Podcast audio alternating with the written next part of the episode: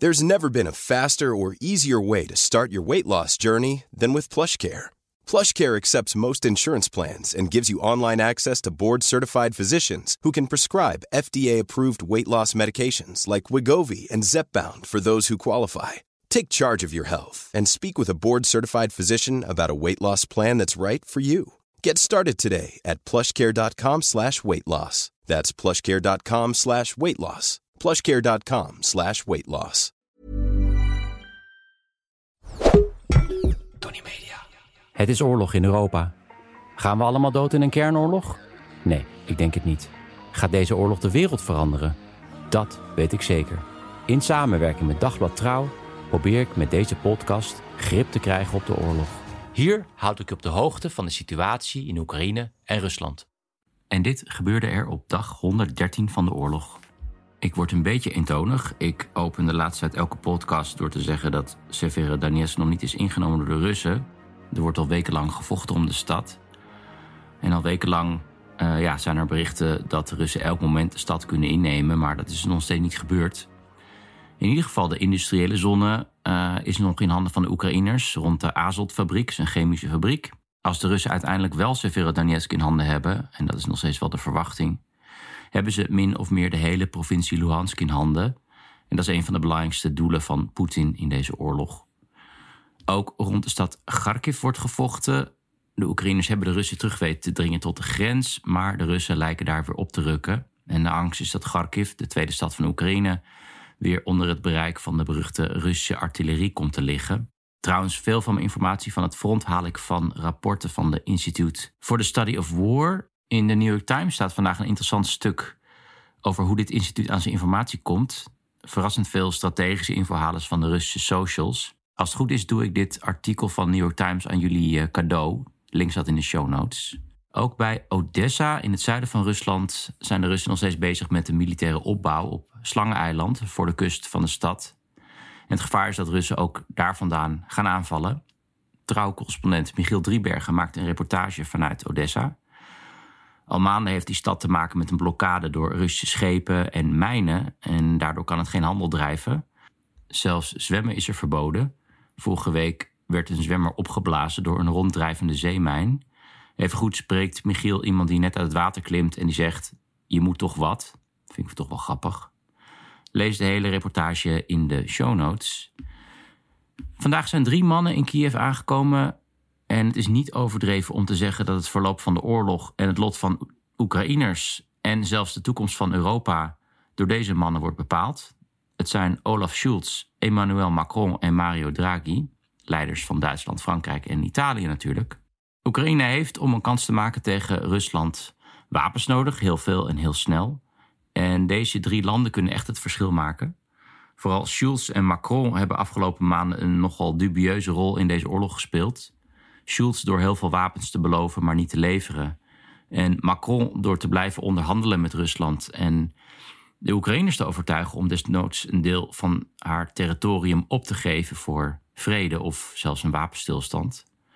Veel kritiek in Oekraïne kreeg Macron toen hij onlangs zei dat Rusland niet vernederd moet worden. Macron staat er niet alleen in, helaas. Uit een peiling onder tien Europese landen. Nederland zit trouwens niet bij die peiling.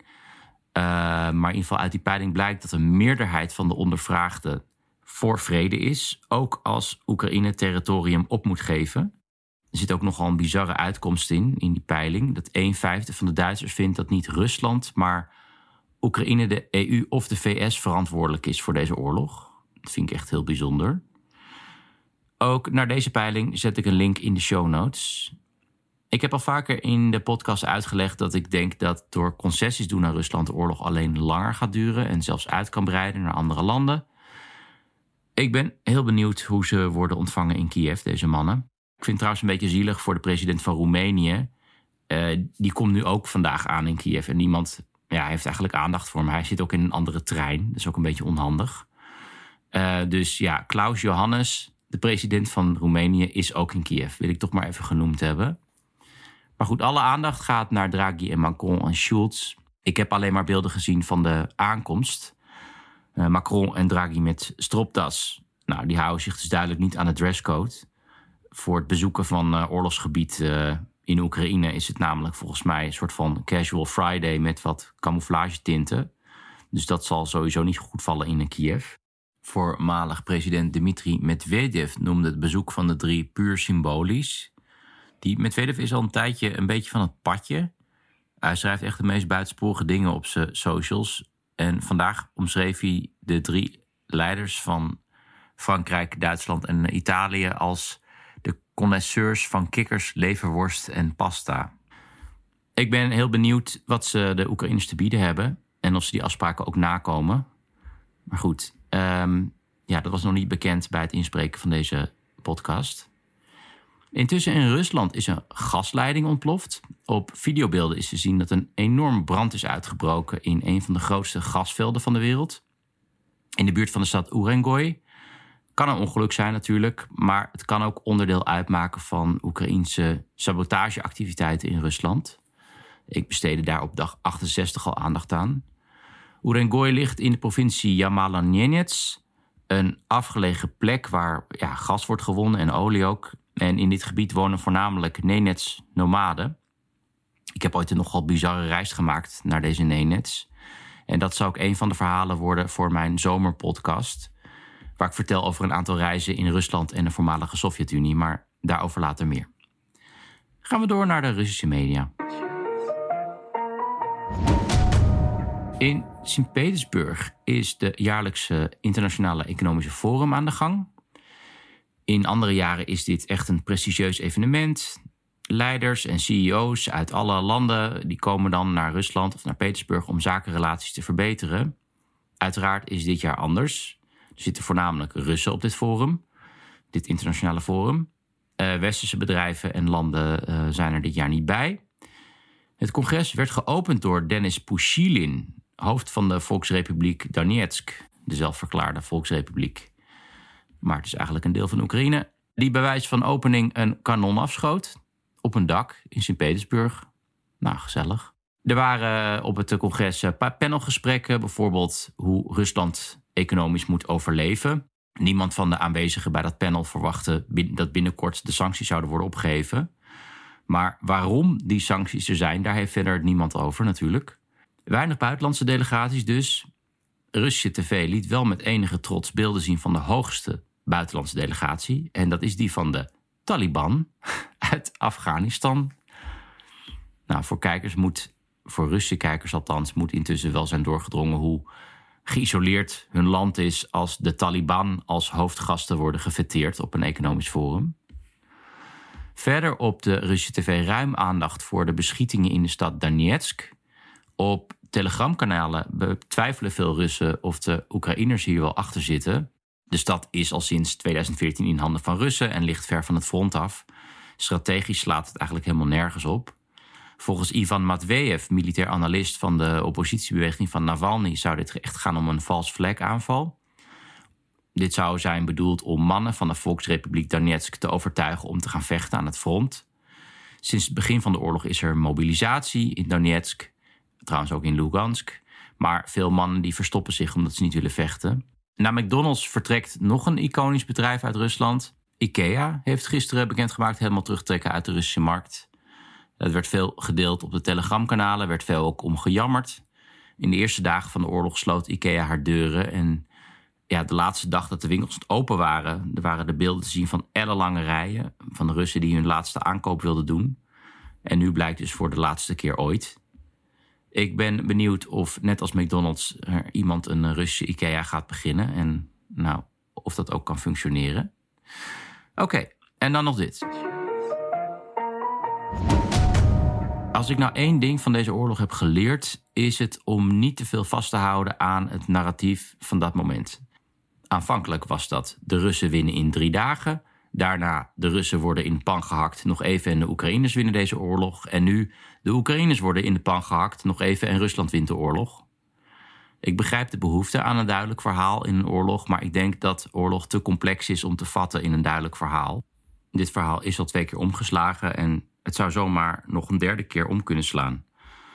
Want weten we nou echt dat Rusland aan de winnende hand is? Ik las een interessant stuk na een tweet van journalist Anne Applebaum, die overigens een briljante geschiedenis van de Gulagkampen heeft geschreven. Echt een aanrader, mocht je wat meer willen weten van deze periode. Hoe dan ook, ze linkte naar een stuk in Time. Ook dat zal ik in de show notes zetten. Wordt nog druk daar in de show notes. Ik heb geen abonnement trouwens op Time, dus je kan je deze niet cadeau doen. Die zit achter een paywall. Maar in ieder geval de strekking van het stuk is... de slag om Severodonetsk is vooral belangrijk voor Poetin in de informatieoorlog. Met het innemen van de stad wil Poetin doen overkomen... dat het Russische leger op het punt staat om de rest van Oekraïne in te nemen. Hiermee zou hij dan een sterkere positie hebben, mochten er straks onderhandelingen beginnen. En ja, de functie is vooral dat mensen als Macron denken dat Oekraïne dan blij moet zijn dat ze er vanaf komen door een deel van hun land op te geven. Al is dat heel half zo groot als Frankrijk. Volgens de schrijver van het stuk heeft Poetin alle resten van de mislukte invasie uit andere delen van Oekraïne verzameld in de Donbass. En misschien zijn ze wel in staat om die Donbass in te nemen, maar zeker niet de rest van Oekraïne.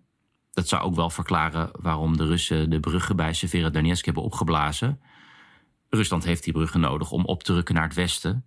Dus dat is, blijft heel erg onlogisch. Hij wijst ook op de zeer slechte moraal bij Russische soldaten. En die slechte moraal dat wordt ook ondersteund door afgeluisterde gesprekken van Russische soldaten met het thuisfront. Deze gesprekken die, uh, kunnen eenvoudig worden afgeluisterd door de inlichtingdiensten van Oekraïne. Soldaten bellen namelijk op hun onbeveiligde mobieltje via een Oekraïnse zendmast.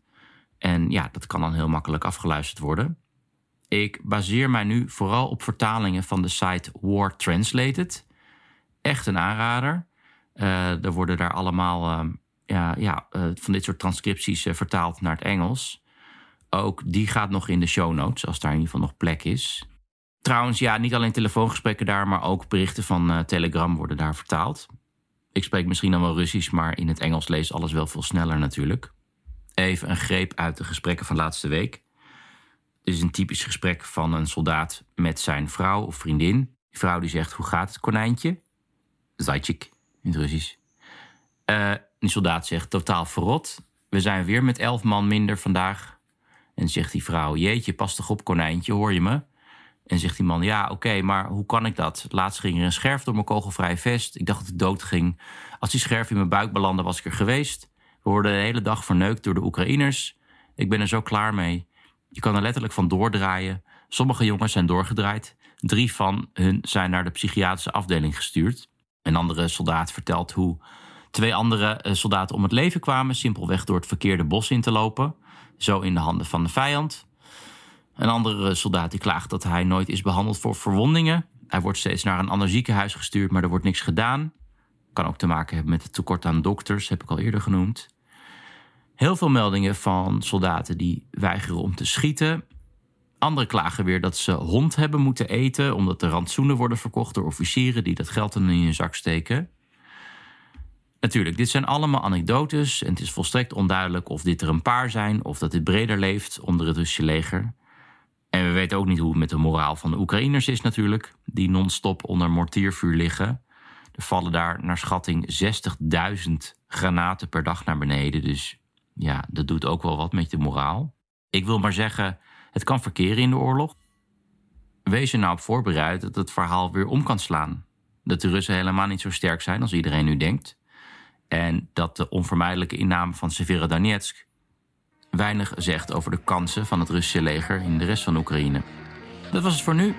Ik wens jullie alvast een fijn weekend. Ik heb jullie lekker veel linkjes gegeven voor huiswerk in het weekend. Maandag ben ik er weer. Tot dan. Dit was een productie van Tony Media en Dagblad Trouw. Voor meer verdieping ga naar trouw.nl. Planning for your next trip? Elevate your travel style with Quince. Quince has all the jet-setting essentials you'll want for your next getaway, like European linen, premium luggage options, buttery soft Italian leather bags, and so much more. And is all priced at 50 to 80% less than similar brands. Plus, Quince only works with factories that use safe and ethical manufacturing practices. Pack your bags with high-quality essentials you'll be wearing for vacations to come with Quince. Go to quince.com/pack for free shipping and 365-day returns.